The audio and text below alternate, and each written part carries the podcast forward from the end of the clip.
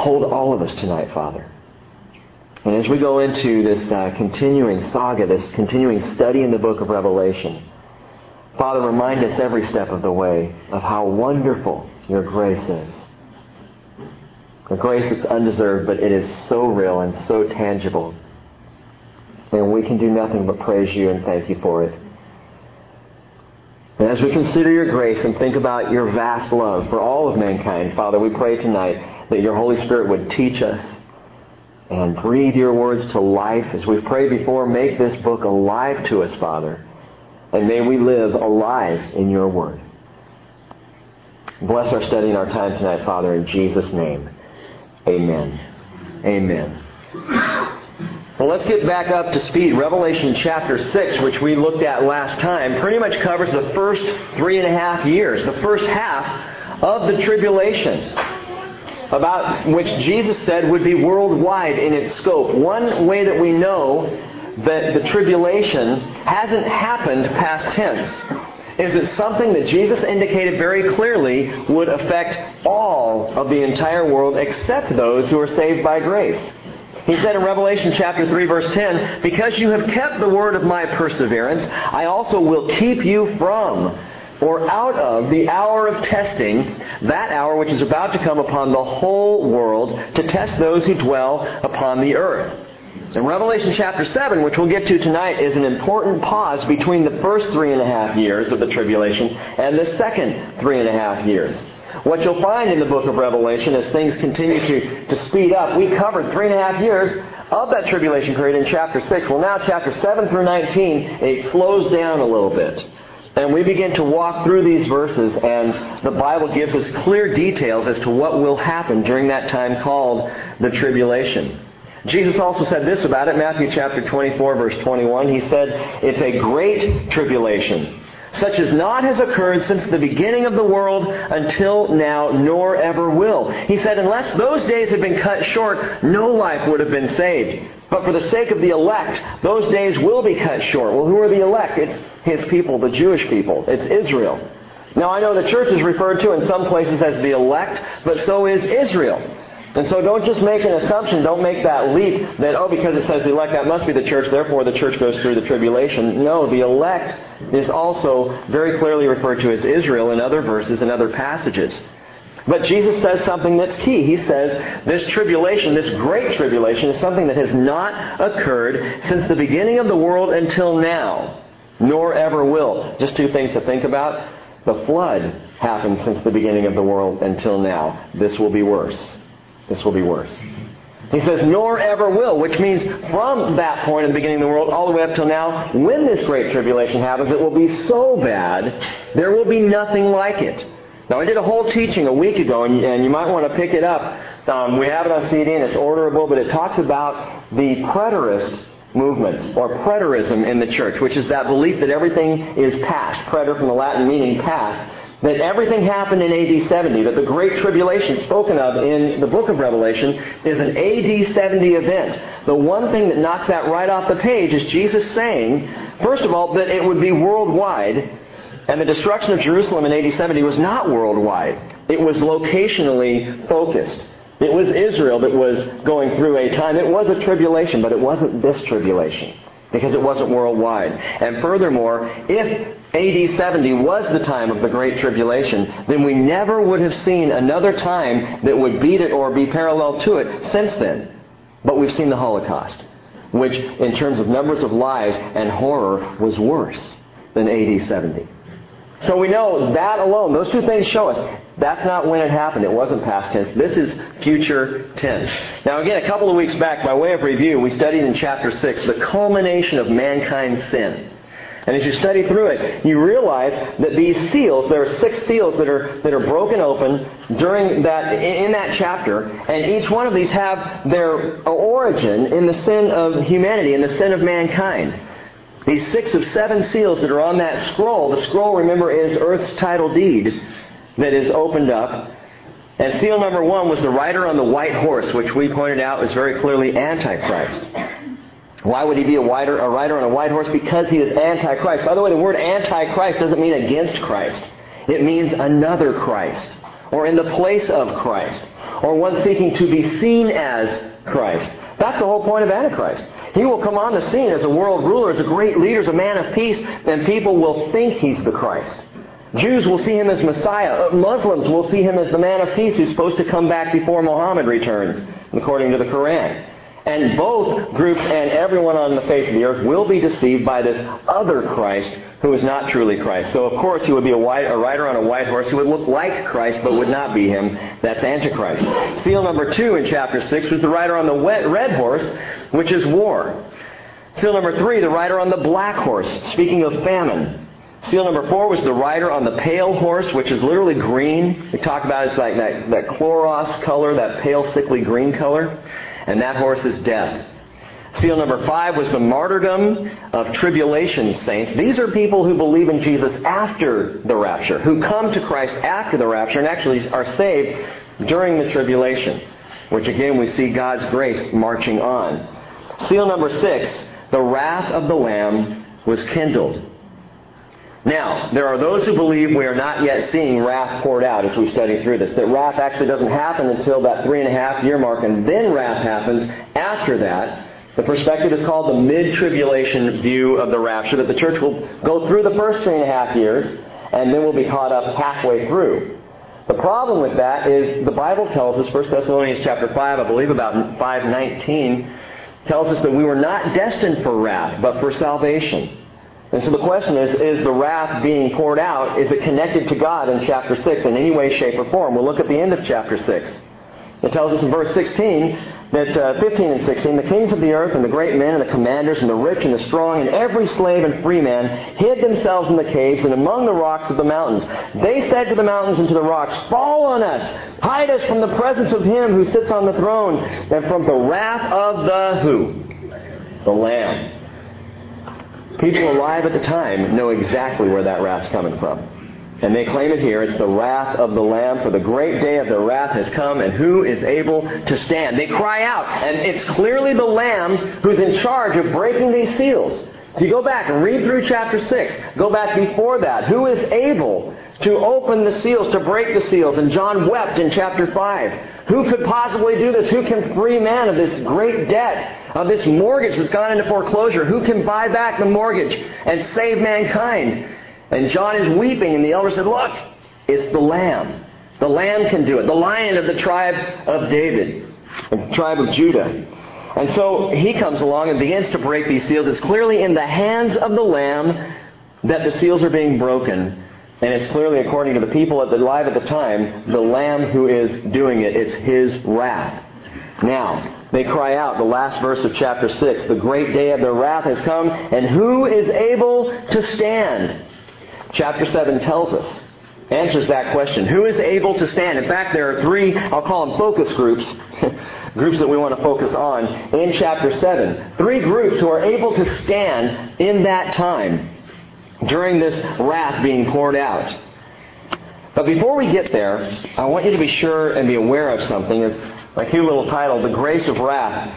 We need to understand something. We need to not confuse God's wrath with injustice or unfair condemnation. Pastor Bob Coy, who's a pastor at Calvary Fort Lauderdale, said the following. I love this quote. He said, Wrath without warning, judgment without justice, Condemnation without caution wouldn't be right, wouldn't be fair, wouldn't be even or just. Most of all, it wouldn't be God. This is not just a God freaking out and blowing things up and going crazy and just taking, just pouring it all out on mankind without any forethought. You need to understand and watch this as we go through the tribulation. For every ounce of wrath poured out, for every ounce of wrath, there is a ton of grace. There is grace all over the pages of the book of Revelation. Oh, it's not grace to you and I. We've already received God's grace. At this point in our study, at this point in the history of this happening, actually the prehistory, it's yet to be, we're not going to be here. The Bible, I believe, is absolutely crystal clear on that. That we'll be safely tucked away in heaven with the Father while this is going on. But God is still pouring out grace. Not to you and I, we've already received grace. We received it at the cross. But he is still giving mankind every possible chance to be saved. As a matter of fact, and consider this, it's for the sake of grace that there's any tribulation at all. If not for God's grace, there would be no seven year tribulation period. What do you mean by that? Consider this. Think about this. During the time of the tribulation, there are two specific reasons why it happens. We mentioned this before.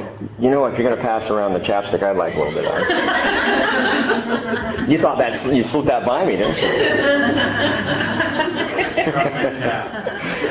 two reasons for the tribulation, both of them grace-driven reasons. And it was, it was several years ago where this first came to me and I first finally understood the tribulation is not just about anger. The tribulation is a final chance we said it this way when we began this study it's boot camp for the Hebrew.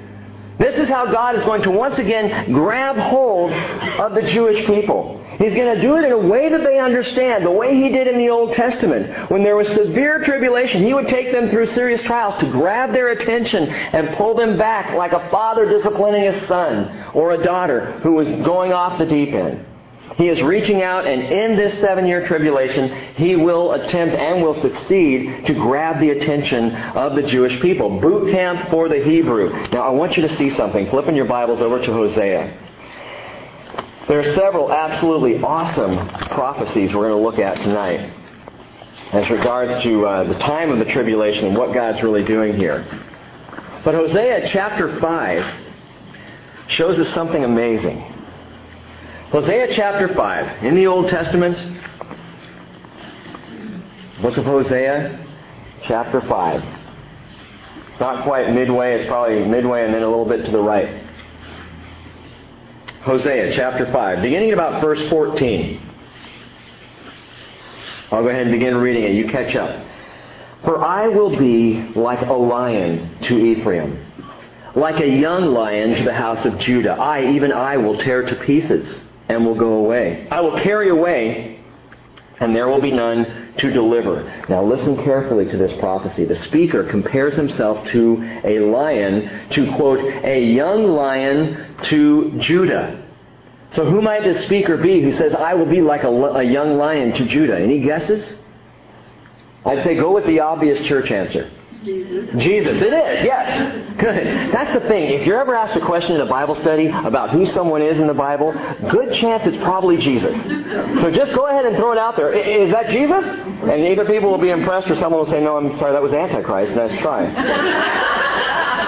The speaker compares himself to the lion, a young lion to Judah. Genesis 49, verse 9. And stay in Hosea, but listen to this. I'll read it to you. Jacob is prophesying over his son Judah, and he says the following Judah is a lion's whelp. The word whelp means cub. Judah is a lion's cub. From the prey, my son, you have gone up. He couches, he lies down as a lion, and as a lion, who dares rouse him up? Jacob wasn't talking about his son Judah. He was talking about the one who would come through the line of Judah, and that's Jesus, the lion of the tribe of Judah, who he is called in, in Revelation chapter 5. He's called the lion of the tribe of Judah right there. So reading on in Hosea. We see verse 14, this is the lion of the tribe of Judah. It's Jesus. He's the one talking here. And listen to what he says in verse 15. I will go away and return to my place. Jesus came, walked on this earth, did what he came to do, was crucified, resurrected, and he went away and returned to his place. Listen, read on. Until, until, and I have that just that word circled in my Bible, I will go away and return to my place until they acknowledge their guilt and seek my face. And watch this, in their affliction they will earnestly seek me. In their affliction, they will earnestly seek me. I'll go away, he says, and return to my place. He was here. He resurrected. He ascended into heaven. He went back. He returned to his place. But then he says, in their affliction, they will earnestly seek me. Boot camp. In their affliction, they'll seek me. When times are tough, they will come back to me. The tribulation gang is designed to turn the eyes of Israel back to their true commander, back to their God, back to Jesus Christ. They will earnestly seek me. But notice this, the phrase, they will earnestly seek me. The word earnestly, and this fascinates me, it literally means dawn. They will seek me in the dawn. The way the word is typically used, though, not earnestly, it's they will seek me early in the first half of the tribulation, early in that seven year period, things will begin to go bad and they'll begin to realize Antichrist is not the Christ. He is a deceiver. And so early in this time of wrath, they will be spun around. Early in this affliction, they will seek Him. They will desire to know Him. The King James Version of this verse says, I will go and return to my place till they acknowledge their offense, seek my face, and in their affliction they will seek me early. When will the Jewish people seek Jesus? Early in the tribulation. Early. These prophecies are amazing. Going on, look at chapter 6, Hosea chapter 6, verse 1. And then this is the response. This is what the Jewish people say in response to the Lord. Come, let us return to the Lord, for he has torn us, but he will heal us. He has wounded us, but He will bandage us. The Bible also says how precious are the wounds of a friend. A friend who cares enough, who loves you enough, even to hurt you if it means saving you. And that's what God has done with Israel. He has wounded us, but He will bandage us. And look at verse 2. They say, He will revive us after two days. He will raise us up on the third day that we may live before Him. He'll revive us after two days. He'll raise us up on the third day. This is so cool. He'll revive us after two days. They're speaking this. They're saying, okay, there's going to be a period of time here. Two days. I would say that that is indicative of 2,000 years. And on the third day, He will raise us up. What would the third day be? It would be the millennium, the millennial kingdom. And so Jesus says, I'm going to go away, return to my place until they acknowledge their guilt. And in their affliction, they're going to seek me early in that time. And the Jewish people will say, Come, let us return to the Lord. He's torn us. He'll heal us. He's wounded us. He'll bandage us. He'll revive us after two days.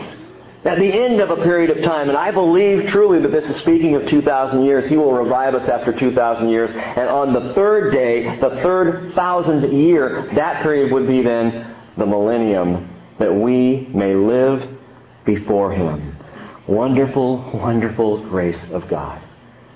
That He would return and He would pour out this time of tribulation, not just because, you know, oh, the earth just deserves it and I'm going to slap Him around for a bit. It's so that He can regain the attention of the Jewish people. It is the grace of wrath. While people would read about the death and, and the bloodshed and the horrors of tribulation and say, oh, God's just a harsh God. He's just, he's just beating it out. No, He wants to save the people of Israel for all eternity. And if that means seven years of trial and, and heartache and horror and even terror, if that's what it takes to get their attention and save them eternally, I guarantee you not one person of the people of Israel will be sorry for it as they enter into the millennial kingdom. They will praise God and thank Him for his amazing grace. Well, it's boot camp for the Hebrew, but we also said it's brat camp for the heathen. Brat camp. You know that, that place where, and they even had a show on TV a while ago called Brat Camp, where parents send their kids the last ditch effort to get this teenager to turn around and shape up. Send them out, and they're usually, and they have these all over the United States, all, all over the world really, where you get an out of control kid and you send them to a wilderness camp for three months, sometimes six months. And they go out there and they are driven hard and they learn the value of work and they learn respect and they're trained and, and kind of retrained so that the parents then can come back and take them home and mess them up all over again. No. It's brat camp and that's what the world needs.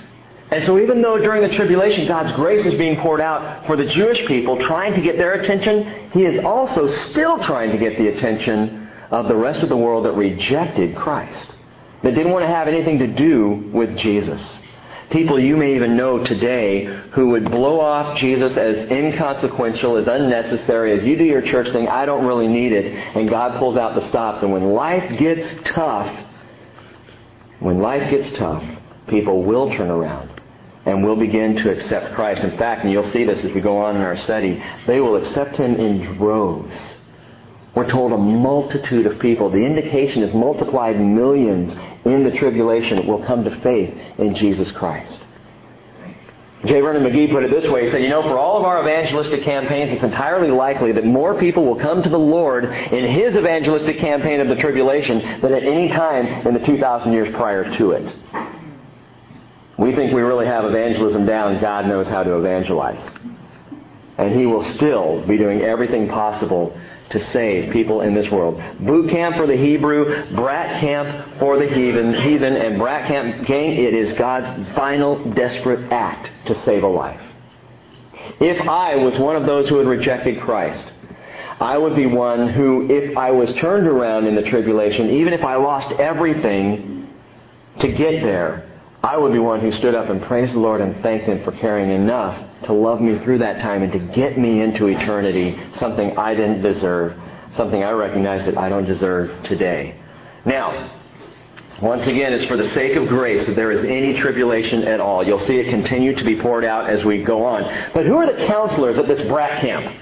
And who are the commanders? Who are the chieftains, if you will, at boot camp? Who are the ones that God's going to use? And that's where we get into at the beginning here of chapter 7.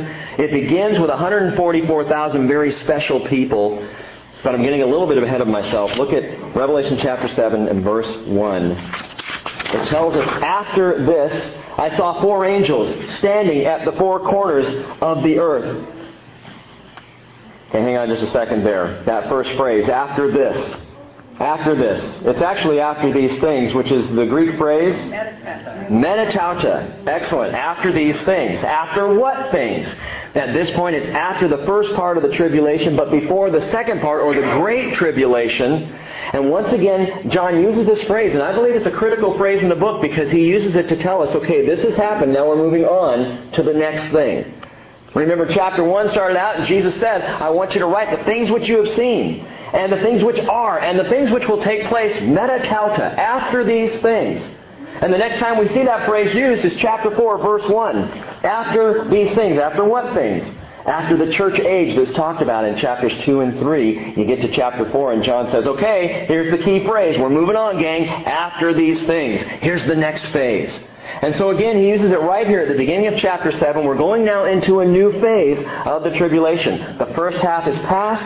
Antichrist has tried to deceive the world. War and death and famine and terror. It's all followed. Antichrist has come right on his heels. And now after these things, after these things, after these things, we'll see four, or three, sorry, fascinating focus groups. Four assigned angels, 144,000 sealed servants, and a multitude of martyrs. And I believe we'll only get to the first two of those groups tonight. Second half of verse 1. He says, I, I, saw four angels. So here's our group. It's actually five angels we're going to see here in just a moment. Four angels standing at the four corners of the earth, holding back the four winds of the earth, so that no wind would blow on the earth, or on the sea, or on any tree. The assigned angels. Again, first we see four, then they're standing at the four corners of the earth. Now, granted, there aren't four corners of the earth. We know the earth is not flat. It's a phrase, and it's a phrase we still use today four corners of the earth denoting coverage of the entire planet. You have four angels that are going to be strategically placed. Isaiah chapter 11 verse 12 tells us he will lift up a standard for the nations and assemble the banished ones of Israel and will gather the dispersed of Israel from the four corners of the earth. And we understand what that means. It means specifically that the, from the four corners, from all over the earth, Israel is coming back to the land, which is happening today. We're watching it. We're seeing it in this generation, the return to the land.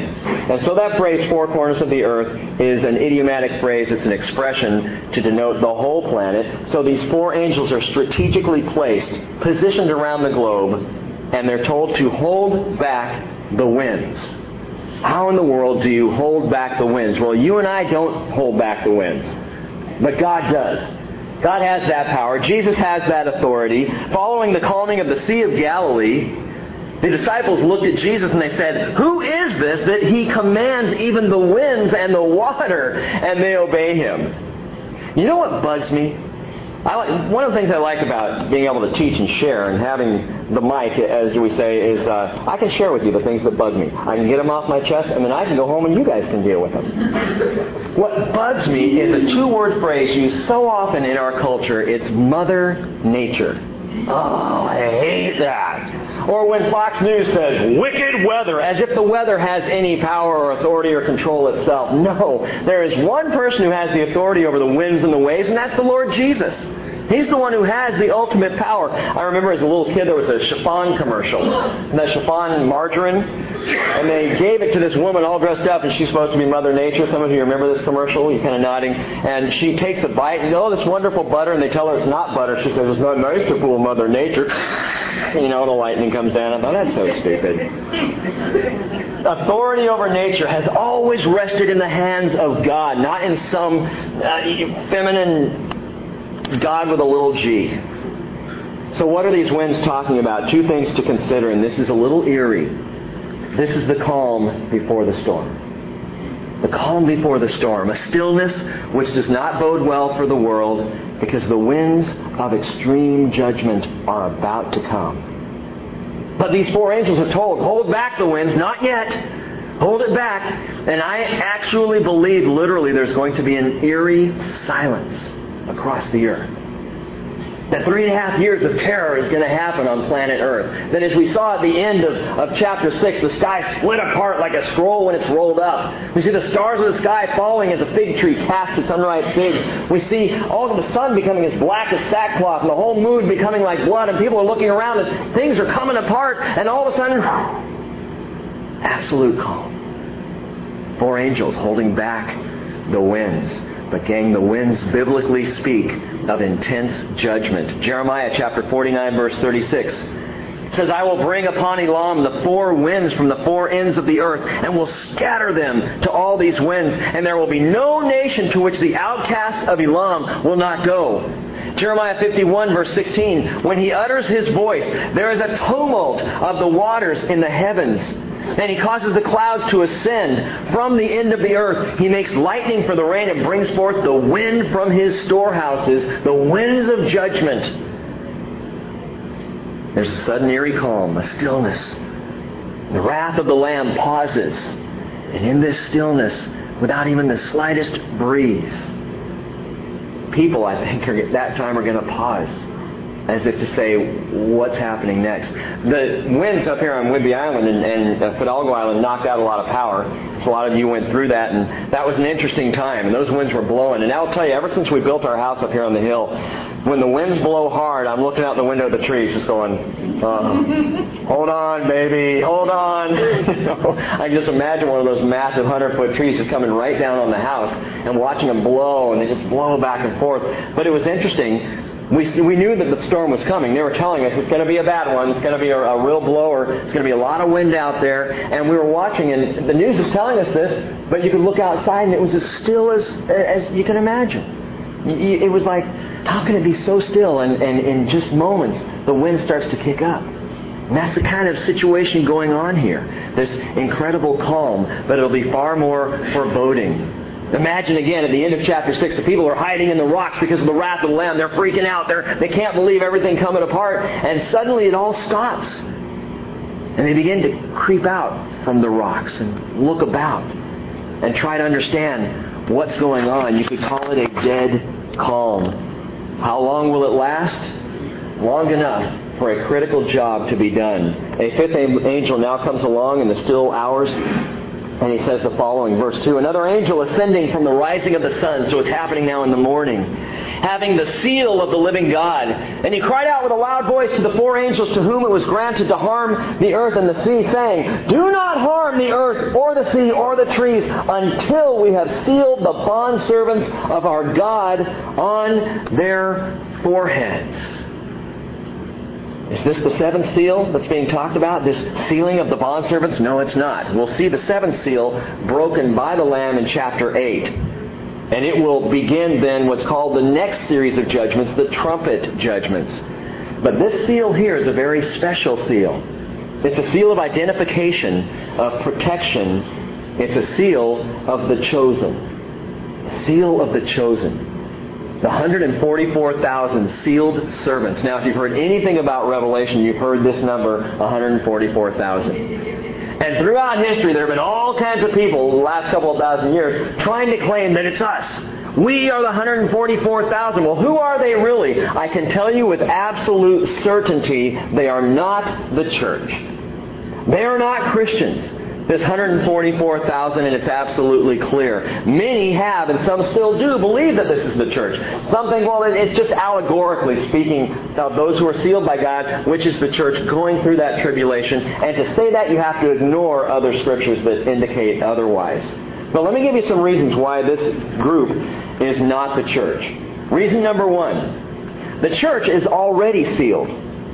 In fact, you could put it this way the church is already signed, sealed, and delivered. we had the seal. We have the seal tonight on us, the seal of the Holy Spirit. And we have been delivered at this point up to heaven to be with the Lord. 2 Corinthians chapter 1, verse 21 says, Now he who establishes us with you in Christ and anointed us is God, who also sealed us and gave us the Spirit in our hearts as a pledge. A pledge of what? Hey, listen, when you give your life to Christ, you are sealed with the Spirit. And that seal guarantees your salvation. It's that seal, the Spirit in you. When God looks at you, when He sees you, He sees His Spirit, who is on you, given to you as a gift to all who would believe. The seal of the Spirit. Ephesians chapter 1, verse 13. Paul says, In him you also, after listening to the message of truth, the gospel of your salvation, having also believed, you were sealed in him with the Holy Spirit of promise. Isn't that great to know? Man, Eric, on your worst day, you're sealed. You're covered. Tom, when you've messed up badly, and I've seen you, you had that seal. the protection. As much as I fail in life, I still can turn around and recognize, man, I'm a goofball, but I am sealed. I'm sealed by the Spirit. Sealed with that promise. Ephesians 1:14 he says he is given as a pledge of our inheritance with a view to the redemption of God's own possession to the praise of his glory. His glory, not yours, not mine. Stacy, you weren't sealed because you're doing a good job. Now I personally am impressed with your Christian walk, but that's not why you were sealed. You're sealed because of the glory of God, for the sake of God's name, to the praise of His glory. Don't forget that. Don't forget that. We're not saved by anything that we do. We are sealed to His glory. We are sealed so that people can look and go, wow, even you? I've said this before. We're going to arrive in heaven and look around and go, wow, Sean's here? That's great. That's wonderful. Someone's going to come up to me and go, Rick, I didn't think that it was possible that you'd get there. Amen. I was sealed to the praise of His glory, and we will all lift our hands and praise the Lord and thank Him that we got there because of His grace. Ephesians 4:30, Paul says, "Do not grieve the Holy Spirit of God, by whom you were sealed for the day of redemption." This idea of sealing, of being sealed, it speaks of purchase, of purchase, of being bought. Now, from a Jewish mindset, you got to kind of get into it a little bit here. 1 Kings chapters 5 and 6. Solomon is going about the building or preparing to build the first temple.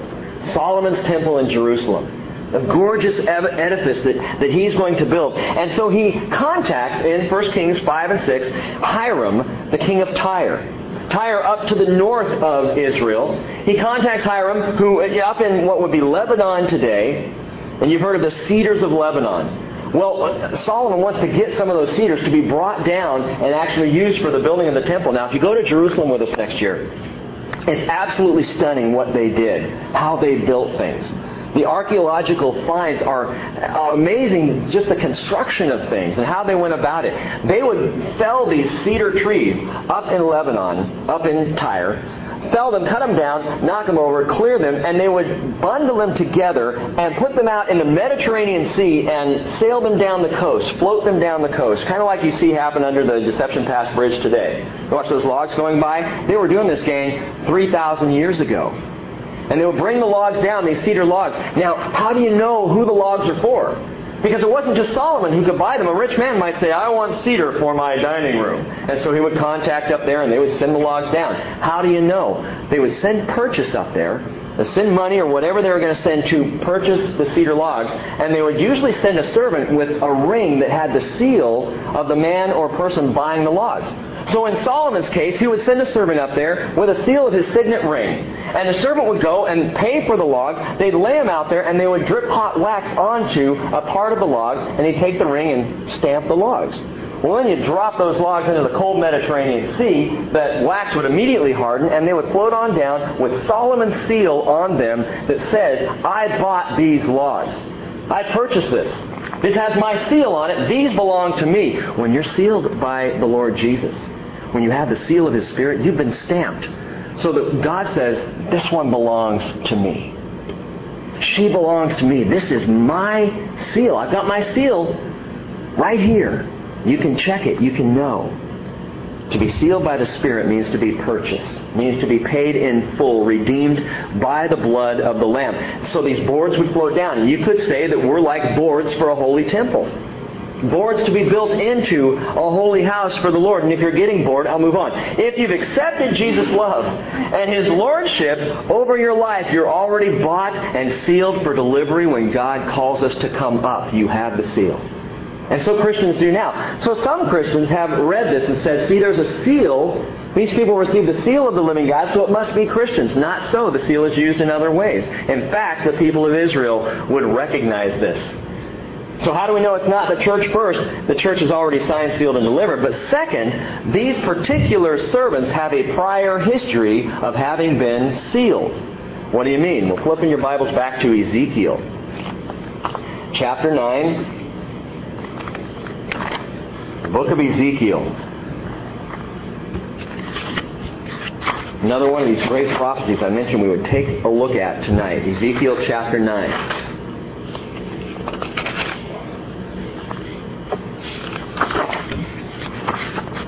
Beginning in verse 1. Then he cried out in my hearing with a loud voice, saying, Draw near, O executioners of the city each with his destroying weapon in his hand. Behold, six men came from the direction of the upper gate, which faces north, each with his shattering weapon in his hand. And among them, check this out, was a certain man clothed in linen with a writing case at his loins. And they went in and stood beside the bronze altar. Verse 3.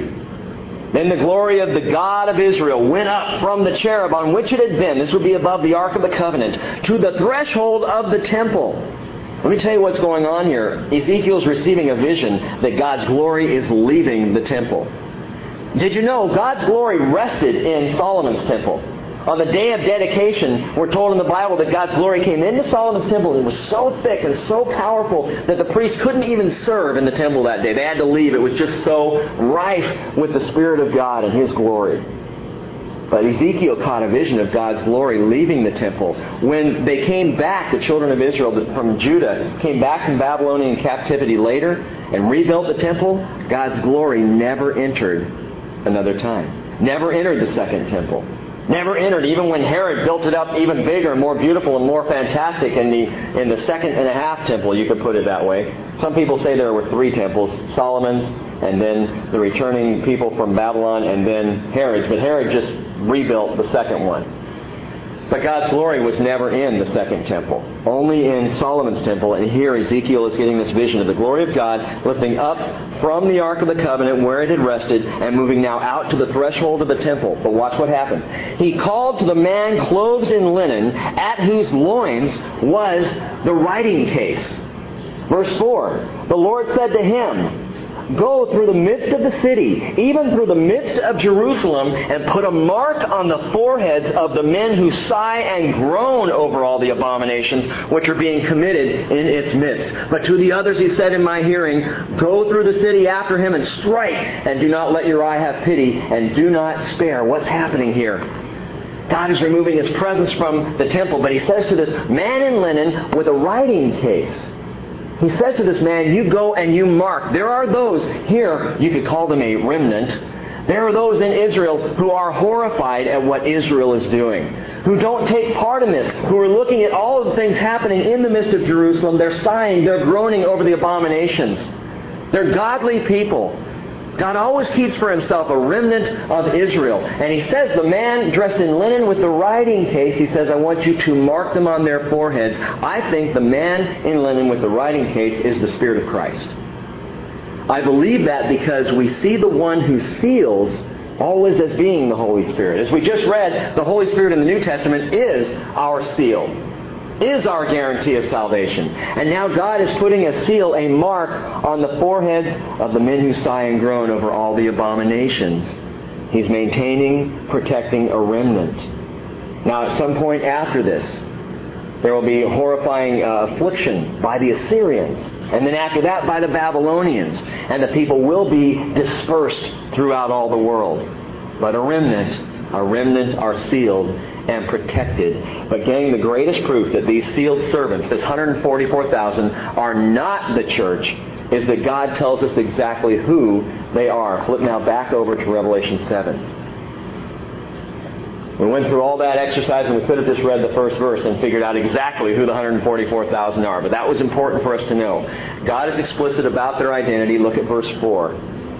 And I heard the number of those who were sealed 144,000 sealed from every tribe of the sons of Israel. Oh, but that's allegorical. Then why say it? Because Israel is the new church. Pick up the tape on preterism. Israel is not the new church. Jesus never said the church would replace Israel. There's no biblical indication of that whatsoever.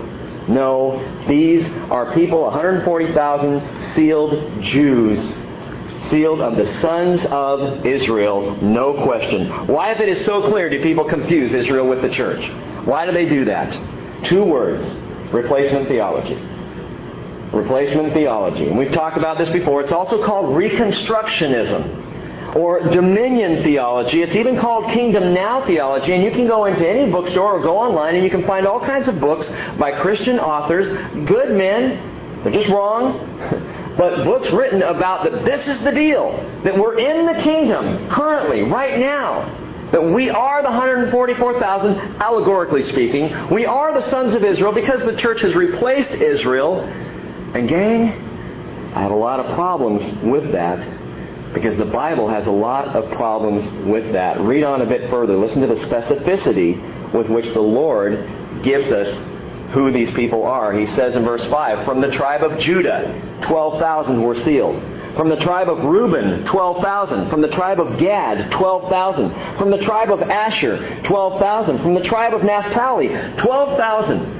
From the tribe of Manasseh, 12,000. From the tribe of Simeon, 12,000. From the tribe of Levi, 12,000. From the tribe of Issachar, 12,000. From the tribe of Zebulun, 12,000. And from the tribe of Joseph, 12,000. From the tribe of Benjamin, 12,000 were sealed. I don't see from the tribe of Pittis.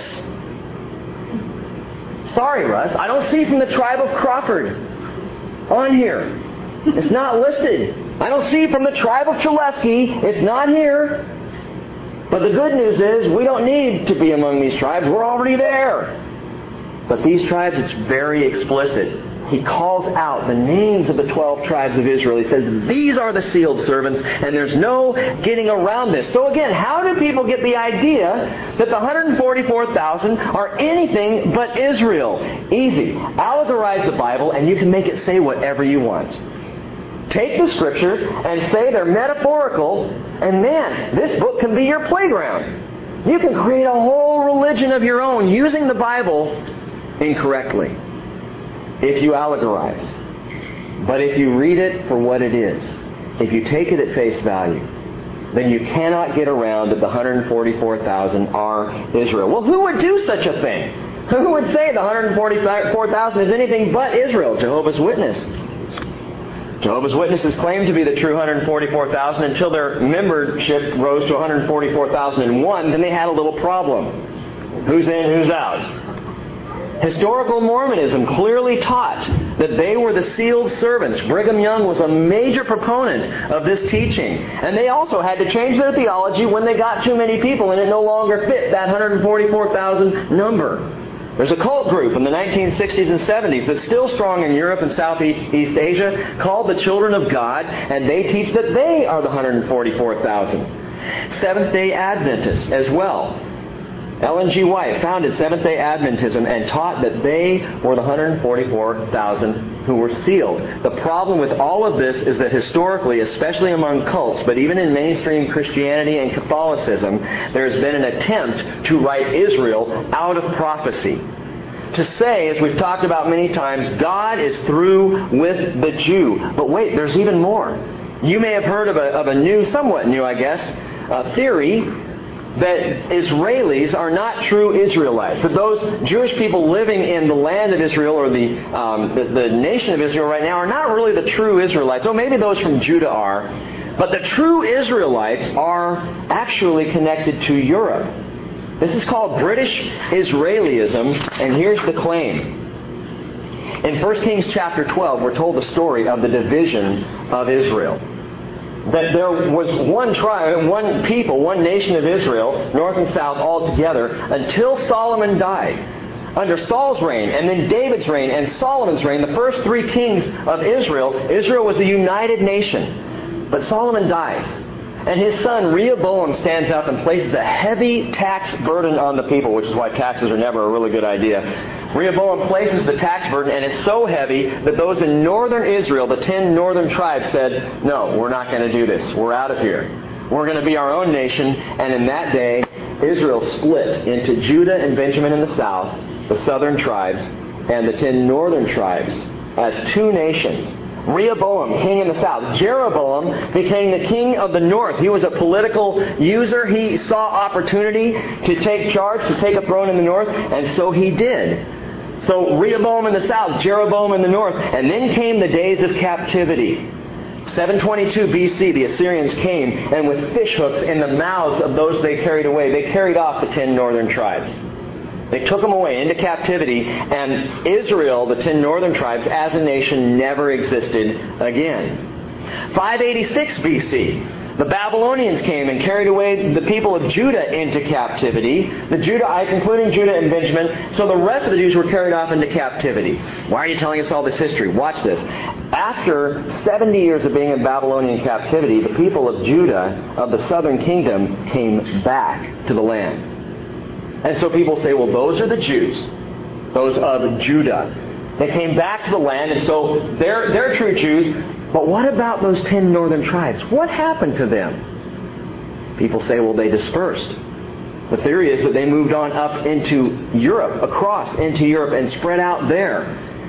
The belief is British Israelism, claiming that the northern tribes of Israel, after being carried away into captivity and never came back, migrated to Europe and became the Brit-ish, or the Finn ish, the Swede-ish, the Dane-ish. The original Hebrew for man is the word ish. So they say, well, that's where it came from. They take that Hebrew word man-ish and they apply it Brit-ish. So that's where they went. It's the ten tribes, and they just moved across. British Israelism. And so what then obviously happened after that? Well, there was a migration from Europe to a place called America. We are the ten lost tribes. We're the ten tribes of Israel. We actually have blood relatives running all the way back to those ten northern tribes. It's us, and therefore the church is the real Israel. It's crazy. It's ridiculous. The so-called ten lost tribes gang were never lost, and if you read the Bible, it tells you as much.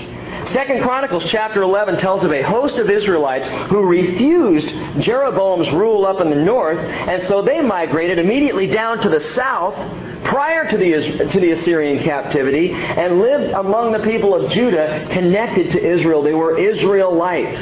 Second Chronicles 11:16 says, "Those from all the tribes of Israel who set their hearts on seeking the Lord God of Israel followed the Levites, all those great Levites, followed the Levites to Jerusalem to sacrifice to the Lord God, to the Lord God of their fathers." The tribes were never lost. Again, a remnant were protected. A remnant of the ten tribes of the northern tribes of Israel never went into Assyrian captivity but came down, migrated, and lived among the Jewish people. Just as Ezekiel prophesied, there was a remnant that was sealed, marked for protection when all these bad things of judgment would come down around them. God has always preserved a remnant. More verses to consider. You might want to just jot these down and look at them later. In Nehemiah, the people are called Jews 11 times. Nehemiah, that's the book that talks about the Jewish people coming back from Babylonian captivity. And so 11 times in that book they're called Jews. 22 times in that book they're called Israelites. Not just Jews, but Israelites, the people of Israel. In Luke chapter 2, the prophetess Anna, who is prophesying and proclaiming at the birth of Jesus, the prophetess Anna is of the tribe of Asher, one of the ten northern tribes. So here we have a person connected to the tribe of Asher, some 1500 years later, or 700 years later, after 722 BC, she's still there of the tribe of Asher. James chapter 1 verse 1, James greets the 12 tribes still reaching out to the Jewish people. After calling his 12 apostles, check this out. Jesus gave an immediate mission, and listen to what Jesus said in his day. Again, this would be over 700 years after the Assyrians tore away the nation of Israel, the ten northern tribes. Matthew chapter 10, verse 5.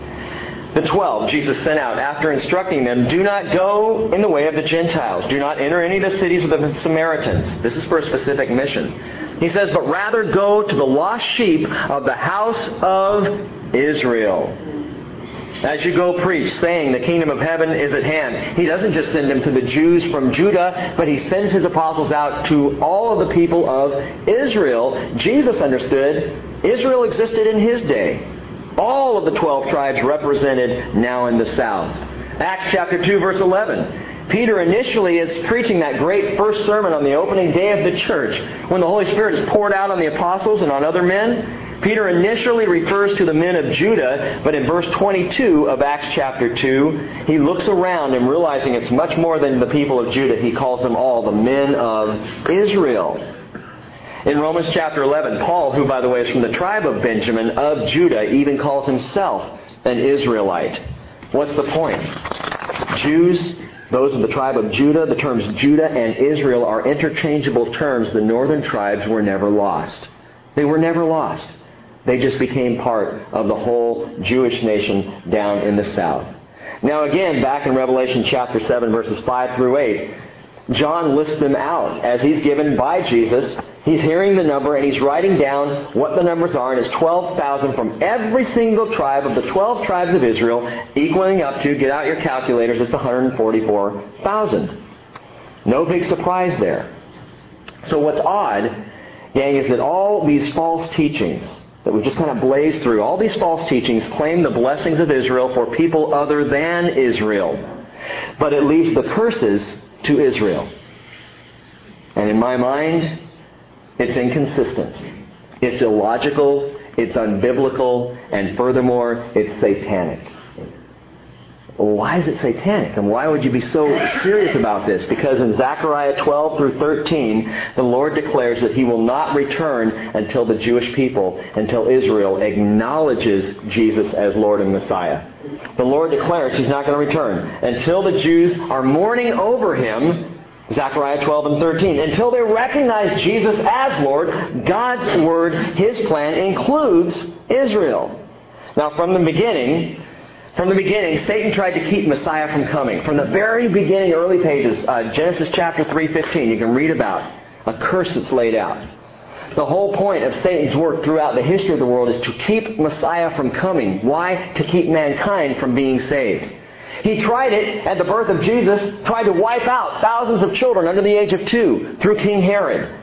Tried through that. Maybe we can stop Messiah from coming. Couldn't stop Messiah from coming. Jesus came anyway. He died on the cross. He resurrected. Messiah came and did what needed to be done. But gang, listen to Satan's twisted mind as he thinks, and I believe he believes this. If I can destroy Israel, I can keep Christ from coming because God has to keep his word and Israel has to believe in Christ before he comes. So if I can wipe them out, if we can take them off the face of the map, all of God's prophecies fall apart. And what Satan doesn't understand is that God's prophecies are not things that might happen. They're things that God has already seen have happened. They're a done deal. You cannot overcome what God has planned for His people. Of the numerous covenants, by the way, between God and the Jewish people, only one covenant is conditional. There's only one covenant where God says, if you do this, then I will respond in this way, and that's the Mosaic covenant. Why? Why should God keep His word to anyone who doesn't deserve it? Let me just read this to you. Isaiah chapter 48. Isaiah 48 verse 1. If you want to flip there, you can. Just read it quickly. Hear this, O house of Jacob, who are named Israel, and who came forth from the loins of Judah, who swear by the name of the Lord and invoke the God of Israel, but not in truth nor in righteousness. Well, they call themselves after the holy city. They lean on the God of Israel. The Lord of hosts is his name. I declare the former things long ago, and they went forth from my mouth, so I proclaimed them. Suddenly I acted, and they came to pass.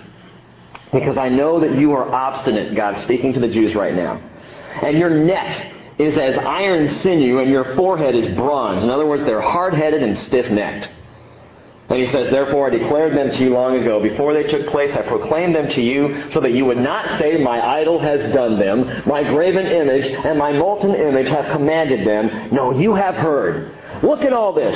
And you, will you not declare it? I proclaim to you new things from this time, even hidden things which you have not known. They are created now and not long ago, and before today you have not heard them, so that you will not say, Behold, I knew them.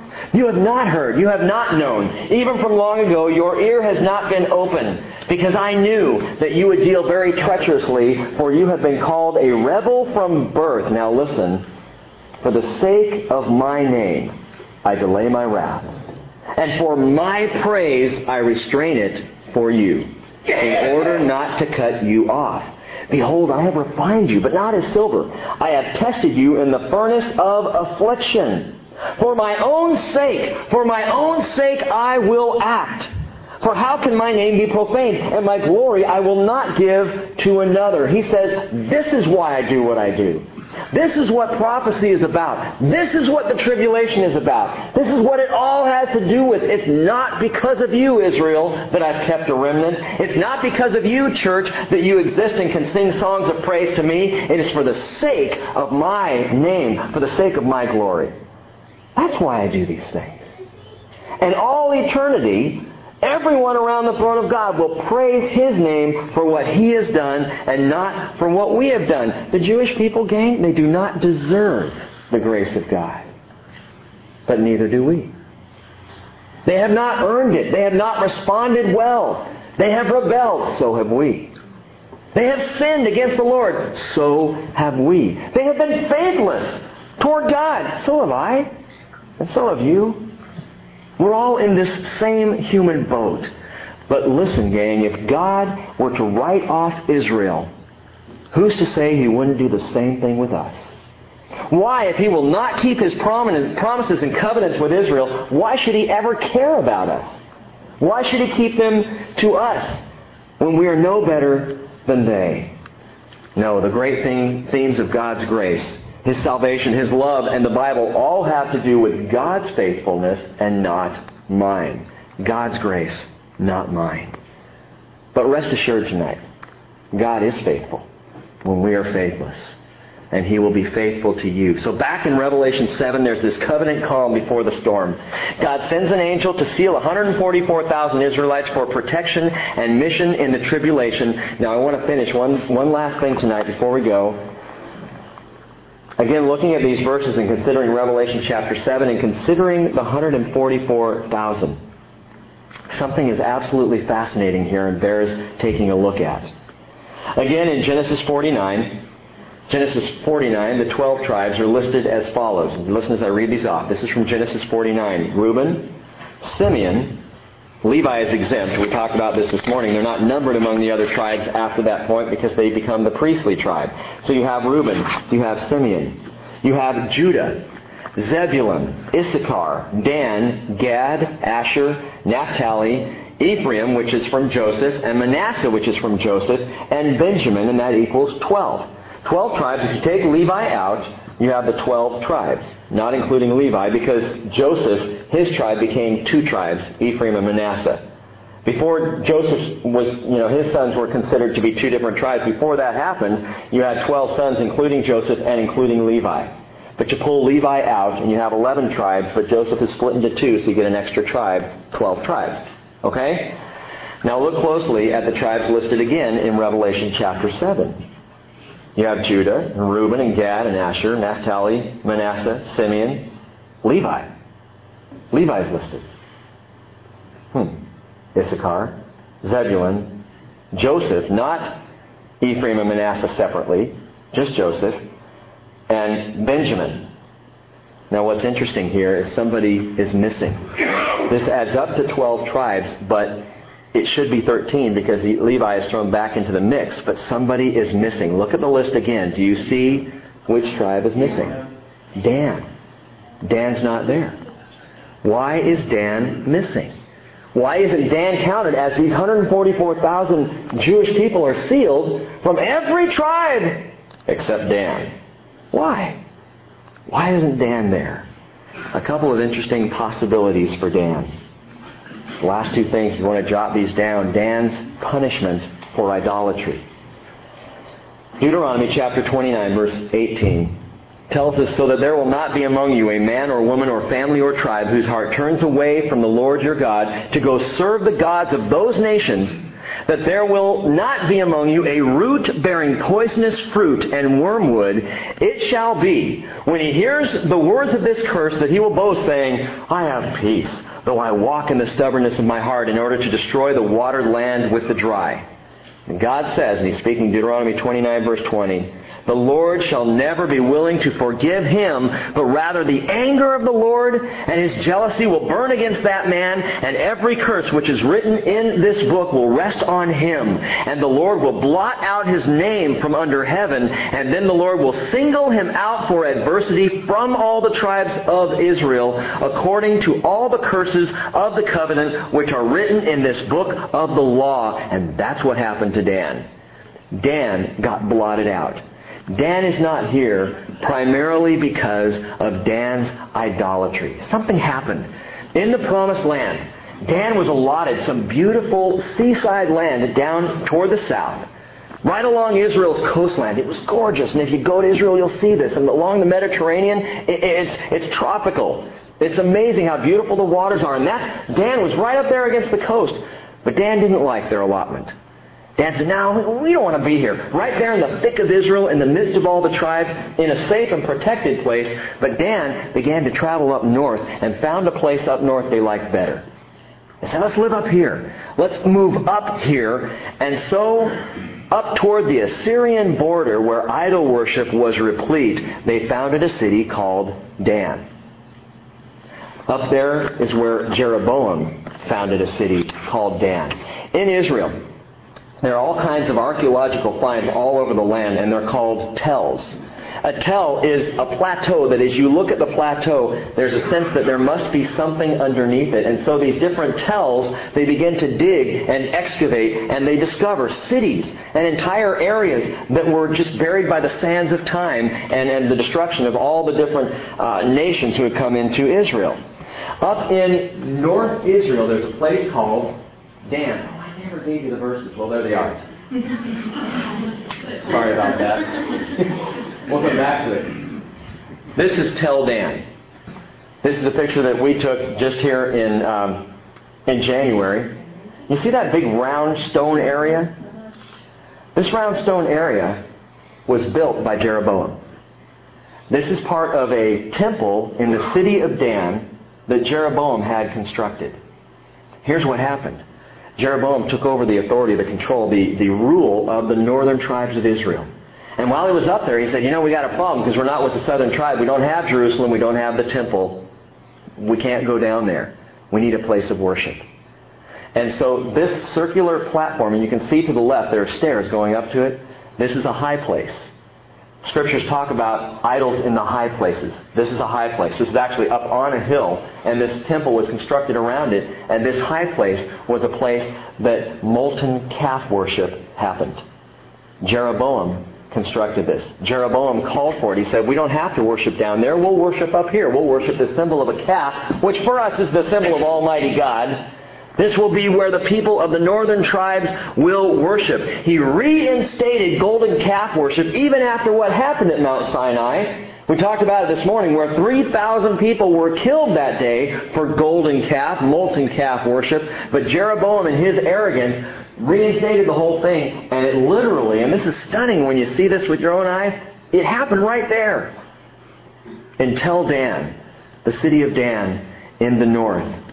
And so one possibility for Dan's absence is punishment for their idolatry. They became incredibly idolatrous. And again, they were right up against the Assyrian border, so not only molten calf worship, but all manner of idols flooded into the tribe of Dan. And of all the 12 tribes of Israel, Dan was by far the worst when it came to idolatry.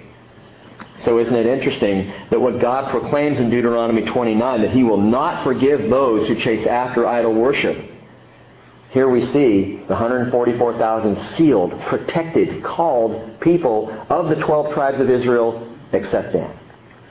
Dan's not there. I'll just leave that up. Unless you want the verses. Do you want the verses up? Okay. There you go. And so, Dan's punishment for idolatry may be the reason that they're missing. Last possibility Dan's place. this is amazing. Dan's place in the tribulation. Not just their punishment for idolatry, but their place in the tribulation. Now, again, go back to Genesis 49. You don't have to go there, I'll read it to you. Jacob pronounced an ominous blessing on Dan. Let me just say as an aside Genesis 49 is one of the most important prophetic passages in the whole Bible. Because Jacob, as he is Israel, is pronouncing these blessings and curses on his 12 sons. We see every single one of those 12 sons, we see the curses played out in the 12 tribes. To a T. Judah, the lion's whelp, through whom comes Messiah, and it's clear that he prophesies that. It's amazing. But Dan, here is, here is Jacob's pronouncement on Dan. He says the following Genesis 49:17. Dan shall be a serpent in the way, a horned snake in the path that bites the horse's heels so that his rider falls backward. For your salvation I wait, O Lord. But Dan, he says, Dan is a serpent, a serpent in the way. Rabbinical tradition has taught because of this that a false Messiah would come out of the tribe of Dan. A false Messiah would come from Dan that would mislead or deceive the people. And speaking of false messiahs, listen to this prophecy, Daniel 11:37, speaking of none other than Antichrist, says the following: He shall not regard the God of his fathers, nor the desire of women, nor regard any god, for he shall magnify himself above all. That little verse Daniel 11:37, speaking again of Antichrist and describing him, says some interesting things. He will not desire women. It's entirely possible that Antichrist may himself be homosexual because he has no desire for women. He will not regard any God. He'll magnify himself above all. But the phrase that's fascinating is here is he says, neither shall he regard, quote, the God of his fathers. That is a phrase that is used of Jewish people. The God of Abraham, God of Isaac, God of Jacob, the God of my fathers. That is a Jewish phrase. But somehow here it's applied, interestingly, to Antichrist. He will not consider, he will not regard the God of his fathers. Dan is called a serpent in the way, a horned snake in the path. And the rabbis teach that a false Messiah will come through Dan. What does this mean? Antichrist may very well be of Jewish descent of the tribe of Dan.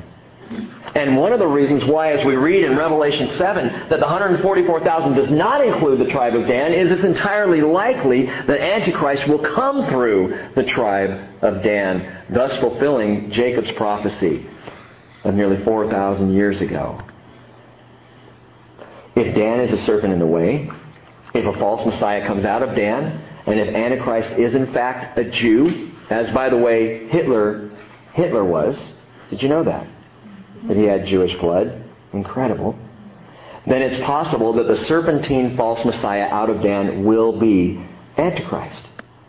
But either way, because of idolatry or Antichrist or both, Dan is the only tribe that is not sealed among the 144,000. Dan is cut off. What does the sealing do? The sealing protects.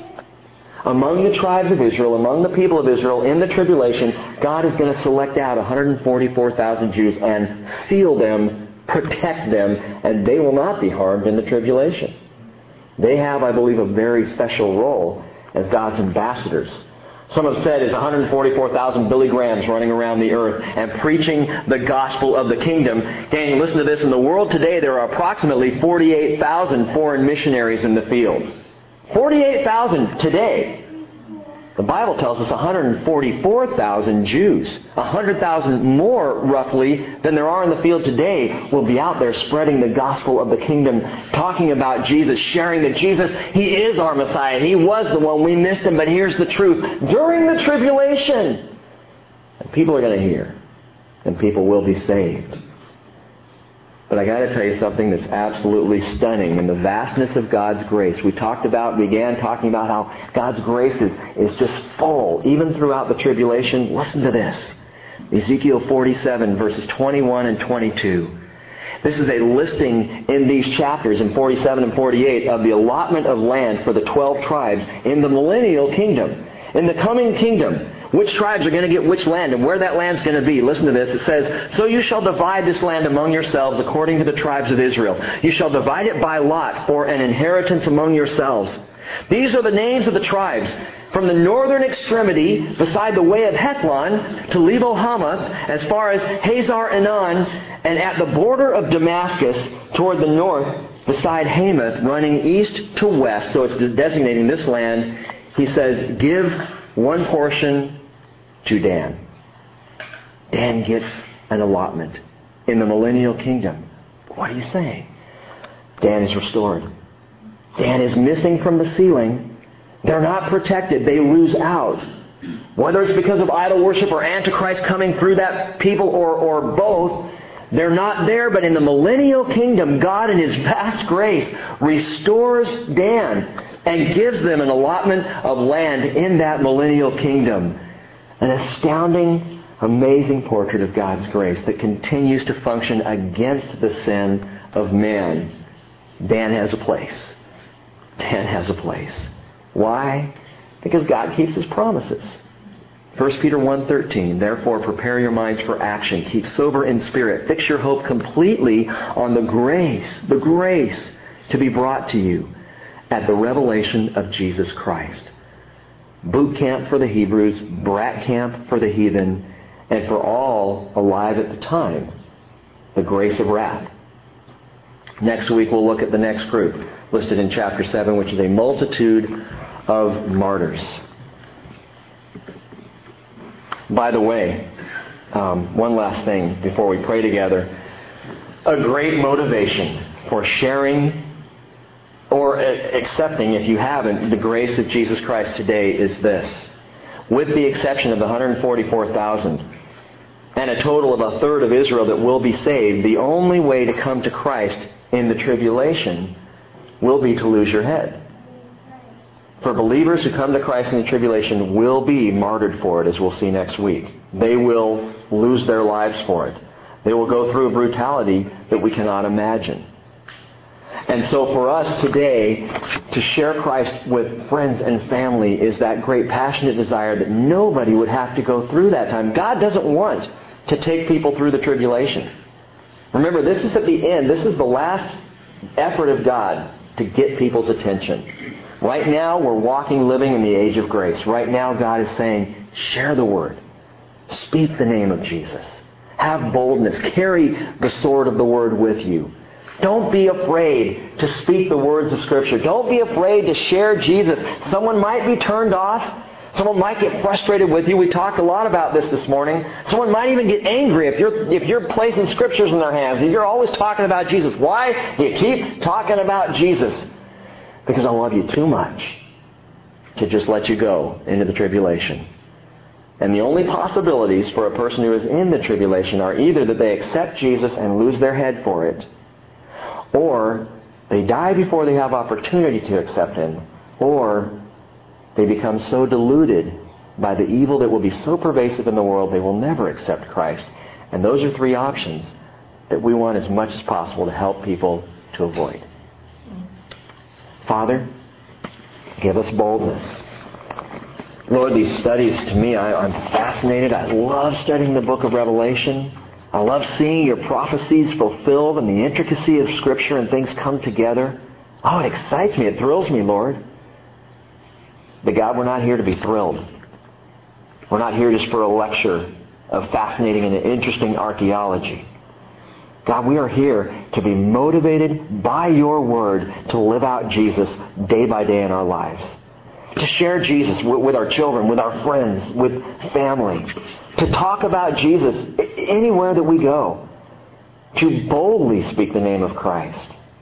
Because we know what's happening. You've given us the whole picture ahead of time. Not only that we might be prepared, but that we might prepare those around us. God, may we live in Christ. May we be the ambassadors, the ministers of reconciliation that you've called us to be not turning away like Dan chasing after the idols of this world.